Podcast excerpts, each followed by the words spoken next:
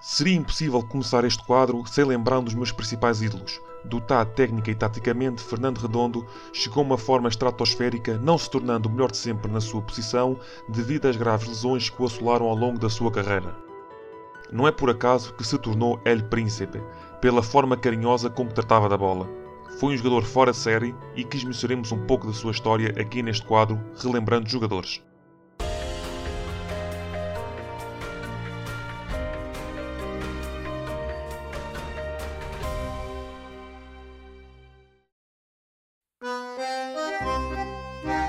Importa primeiro contar antes do futebol. Redondo nasceu em mil novecentos e sessenta e nove, em Adrogué, pertencente à capital Buenos Aires, na Argentina. Ao contrário de muitos de seus compatriotas que brilharam no futebol europeu, Redondo foi criado num bairro nobre, estudioso e com boa educação por parte dos seus pais, dando sempre principal destaque à escola e só depois ao futebol. Começou a dar os primeiros toques na bola no futsal, mas rapidamente passou para o futebol de campo com apenas dez anos de idade e profissionaliza-se em mil novecentos e oitenta e cinco ao serviço do mítico clube Argentinos Juniors, que tem como principal lenda do clube nada mais nada menos que Diego Armando Maradona. Sempre foi um adepto fervoroso do Independiente e tinha como principal ídolo no futebol na altura Claudio Marangoni, médio que desempenhava funções parecidas à de Redondo nessa mesma equipa. Na equipa argentina viram-se os primeiros passos de Redondo, técnico e elegante, protegia a bola como poucos. Tinha um exímio toque de bola, eficiente na marcação e na construção de jogadas. Jogava com muita classe, além de ter um grande espírito de liderança, mesmo com toda a sua juventude. O canhoto argentino fica por lá até mil novecentos e noventa, com vinte e quatro anos, com maturidade e experiência adquiridas prontas para dar o salto para o futebol europeu. Existiam diversos interessados, mas quem conseguiu garantir os direitos económicos do jogador foi o Tenerife, que disputa nos dias de hoje a segunda Divisão Espanhola. Depois de uma atrapalhada feita pela direção do Argentinos Juniors, que não conseguiu renovar o contrato, o médio defensivo rumou a Espanha a custo zero. Uma verdadeira pechincha. Neste ano de mil novecentos e noventa, era ano de Campeonato do Mundo, e com Redondo no topo da sua forma física, foi chamado para representar a seleção albiceleste no Mundial na Itália. Mas Redondo rejeitou. Quem é que rejeita representar o seu país na competição mais importante do desporto? Pois bem, Redondo deverá ser um dos poucos casos onde isso aconteceu, mas por uma razão bastante válida. Recusou a oportunidade de representar a Argentina no Mundial de mil novecentos e noventa por achar mais importante completar os seus estudos. Porém, existe uma outra versão que admite que foi uma desculpa porque Redondo não gostava do estilo demasiado defensivo da equipa. Neste Mundial, a Argentina defendia o título conquistado em mil novecentos e oitenta e seis. Deu uma boa resposta, perdendo apenas na final diante da poderosa Alemanha por uma bola a zero.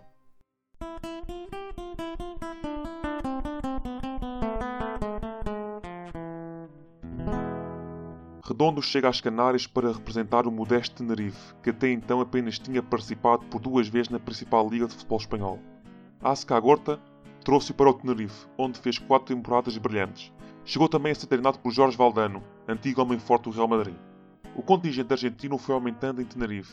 Se Redondo abriu as portas, pouco tempo depois chegariam Tata Martino, antigo treinador do Barcelona, Isquiel Castilho, João António Pizzi e muitos outros compatriotas, que juntos deliciaram as bancadas qualificando a equipa para a Taça UEFA. Apesar de algumas lesões que o impossibilitaram de jogar alguns jogos, Redondo era o melhor jogador desta equipa. Destacava pela forma como sabia construir, pela sua técnica e do ponto de vista defensivo também era muito forte e sem grandes surpresas, peca por tardia, teve a sua estreia na seleção principal a dezoito de junho de mil novecentos e noventa e dois, num amigável diante da Austrália. É durante este período que começa a conquistar os principais títulos como profissional. Em mil novecentos e noventa e dois, conquista a Taça das Confederações fazendo parceria com Diego Simeone no meio-campo. A Argentina bateu a Arábia Saudita na final por três a um. Redondo não marcou qualquer golo, mas voltou a conquistar os adeptos e, como seria de esperar, foi nomeado o melhor jogador do torneio. Logo no ano seguinte, em mil novecentos e noventa e três, Redondo volta a conquistar um título de expressão pela sua seleção, desta feita a Copa América ao bater o México na decisão por duas bolas a uma. Redondo conquistou o técnico, o restante elenco, bem como todos os argentinos. Mais tarde, na qualificação para o Mundial, Redondo marca pela primeira e única vez na sua carreira pela seleção argentina. Num jogo diante do Paraguai, com dois pulsos para cada lado, Redondo com uma excelente tabelinha fazia o dois a um na altura. Mais tarde, Ramon Bello fazia o três a um e selava o encontro. Redondo, entre quatro, Redondo, aí vai Redondo, que boa jogada, Redondo, Redondo, Redondo, Redondo, Redondo, Redondo, gol!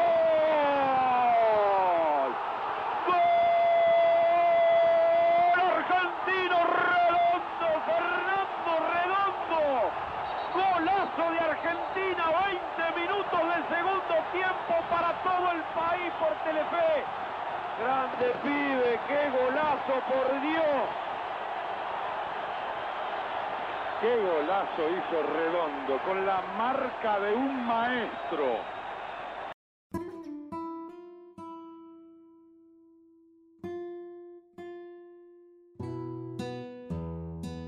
Com a época de noventa e três noventa e quatro terminada e Jorge Valdano, que tinha treinado Redondo no Tenerife, fazia agora parte da estrutura do Real Madrid, aconselhou o presidente a garantir os préstimos do jogador para combater a hegemonia que o Barça vinha tendo. Acertou com os madrilenos antes do Mundial de noventa e quatro. Com o clube definido para a próxima temporada, o médio podia agora focar-se apenas no Mundial.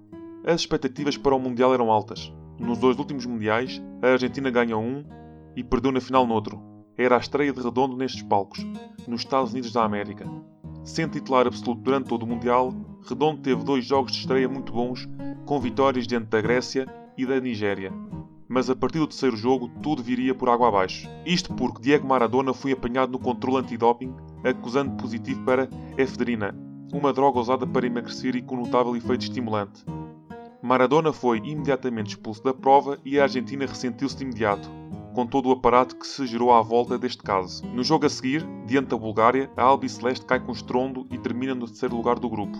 Sendo o terceiro melhor classificado, a Argentina mesmo assim seguiu em frente na prova, mas não por muito tempo, porque seria eliminado nos oitavos de final frente à Roménia. Quatro jogos de Redondo no Mundial e eliminação prematura. Certamente não era isto que esperava para a sua estreia numa competição deste tipo, mas ainda haveria mais oportunidades no futuro. Redondo custou três vírgula cinco milhões. A chegada a Madrid começou mal, uma lesão inoportuna impediu-o de começar a temporada. Mas logo que começou a jogar, tornou-se dono e senhor do lugar. Durante seis épocas foi o farol que iluminou o jogo dos blancos. A elegância é personificada sobre o relvado. O médio argentino foi capaz de sozinho segurar o meio-campo de uma equipa como a do Real Madrid. Dos seus pés partiu o futebol de ataque de uma equipa que voltou a reinar na Europa. Seis troféus, entre eles duas Ligas dos Campeões. São um espetacular balanço da sua passagem pelo Santiago Bernabéu. Ali, voltou-se a quebrar a hegemonia catalã, vinham de quatro títulos espanhóis seguidos, e início de domínio merengue, tanto dentro como fora de portas. A La Liga foi reconquistada de imediato, com mais quatro pontos que o segundo classificado, o Deportivo. Nessa época, a nível internacional, o Real Madrid ficou aquém do esperado. A disputar a extinta Taça UEFA, competição que deu lugar à Liga Europa, o clube caiu aos pés do Odense, de Dinamarca, ainda nos quartos de final. Uma eliminação precoce, numa competição que foi ganha pelo Parma frente à rival Juventus. Em mil novecentos e noventa e cinco seria novamente ano de Copa América. As boas exibições, e sendo peça fundamental no Real Madrid, para muito o maior clube do mundo, faziam prever a convocação do maestro. Porém, com a troca de treinadores na seleção argentina em mil novecentos e noventa e quatro devido à eliminação precoce do Mundial, Basile deu lugar a Passarella. Passarella era conhecido pelas suas atitudes rígidas, onde obrigava os seus jogadores a cortarem o cabelo. O cabelo de Fernando Redondo sempre foi uma das suas características. Redondo recusou cortar e viu o seu nome riscado dos convocados. Tal como ele, Canidia também recusou cortar o cabelo e não viu o seu nome presente na lista. Batistuta concordou em cortar o cabelo, sendo assim, foi convocado para esta Copa América.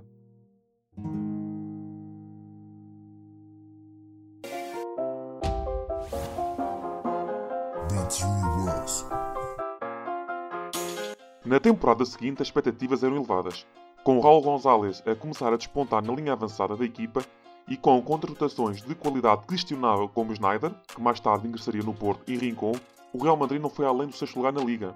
Com isto, o clube via-se em provas europeias no ano seguinte. Após a temporada de noventa e cinco noventa e seis decepcionante para os merengues, a ver o vizinho Atlético de Madrid a fazer a dobradinha, o Real pôde voltar a conquistar a Liga no ano seguinte, em noventa e seis noventa e sete.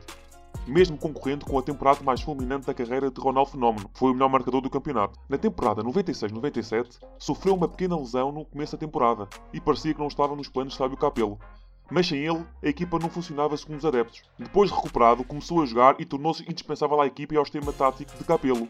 Em outubro de noventa e sete, o médio defensivo era inclusive o mais caro jogador argentino, com uma cláusula de rescisão avaliada em noventa milhões de dólares. Mesmo sendo uma época aquém de esperada em termos nacionais, oitavos de final da Taça do Rei e quarto classificado no campeonato, Redondo conquistou, pela primeira vez, a orelhuda que tanto ansiava. Os madrilenhos chegaram à final para defrontar a Juventus, batendo a Vecchia Senhora por uma bola a zero. Era o ano de mil novecentos e noventa e oito, ano de Mundial, e a chegada a esta final, Redondo já apareceu com cabelos aparados para fazer parte dos convocados para o Mundial. Mas ainda assim não foi possível. Passarella manteve-se intransigente e Redondo viu o Mundial a partir de casa.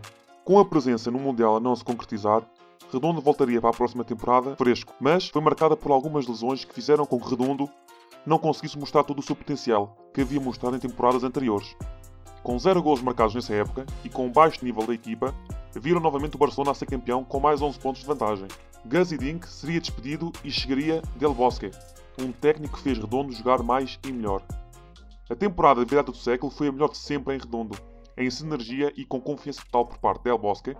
Redondo termina a época com uns impressionantes cinquenta e três jogos realizados, que faziam crer que o jogador estaria totalmente recuperado de algumas mazelas que foi sofrendo nos joelhos ao longo da sua carreira. Qual é o jogador que ha conectado mais com você no campo? Que jogador é o que você ha dicho? Este é o que ha entendido perfeitamente o que quero?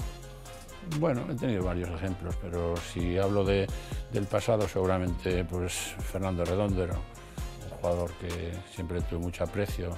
Apesar de não terem se engrado dentro de portas, a nível internacional o Real Madrid voltou a dar cartas, com Redondo a conquistar a sua segunda Liga dos Campeões, sendo até hoje lembrado o seu jogo dentro do Manchester United, o tentor do título, jogo a contar para os quartos de final, onde Redondo simplesmente deu um show. O seu autopasso de calcanhar em Old Trafford ficará para sempre marcado nos álbuns de melhores lances do futebol mundial.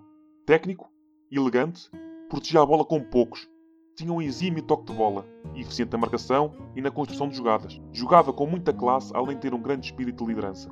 Após seis anos como uma referência no meio-campo do Real Madrid, desde mil novecentos e noventa e quatro até dois mil, o jogador decidiu transferir-se para o A C Milan, no ano dois mil, numa transferência avaliada em cerca de vinte milhões de euros na moeda atual. E foi precisamente nessa altura que começaram os problemas. Quando estava a realizar a pré-temporada no Clube Milão, sofreu uma grave lesão no ligamento cruzado do joelho. Citando uma da Argentina após a lesão: "Fiz metade da pré-temporada em Madrid e a outra metade no A C Milan. Em Itália, a carga de treinos era diferente, muito mais intensa. Por orgulho não disse nada, mas estava morto a nível muscular. E num jogo, num lance, senti o joelho a quebrar. Rompi os ligamentos cruzados do joelho direito e estive dois anos sem jogar." Nesses dois anos, o internacional argentino foi sujeito a várias operações para tentar resolver o problema. A primeira operação foi realizada por um médico italiano responsável por várias intervenções a jogadores do Milan, mas na verdade não correu bem. Durante a recuperação, o seu joelho inchava, causando imensa dor. Essa dor impediu Redondo de jogar e consultar por ele próprio um médico de confiança, abdicando do salário enquanto se recuperava. Citando novamente o médio argentino: "Consultei vários especialistas, inclusivamente um francês que operou o Ronaldo, mas optei por um belga. Fiquei na Bélgica alguns meses. Fui submetido a novas técnicas e tratamentos três vezes por semana. Aplicaram uma técnica que se chamava Beer Block, que estava proibida em Itália. Atuava no sistema nervoso central para tirar a dor. Metiam-me na sala de operações, levantavam-me a perna direita, tiravam-me o sangue da perna e injetavam-me os medicamentos. Depois de dois anos de ausência e de muito sacrifício, os médicos deram um ok para Redondo voltar aos treinos, voltar à sua melhor forma física para competir ao mais alto nível.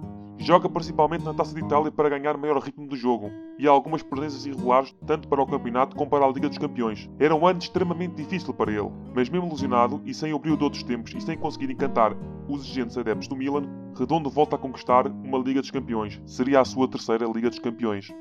Na temporada seguinte, dois mil e três a dois mil e quatro, as lesões continuaram a assolar o príncipe, que nunca mais voltou ao nível exibicional que se viu, principalmente em Madrid. Com apenas jogos para a Taça de Itália e um ao outro noutras competições, Fernando Redondo disse basta ao mundo do futebol por não conseguir aguentar mais as dores. Um adeus triste para um jogador que tinha tudo para se ingrar. E se ingrou, mas poderia ter sido ainda mais. Ainda assim, é quase impossível deixar de lembrar Fernando Redondo.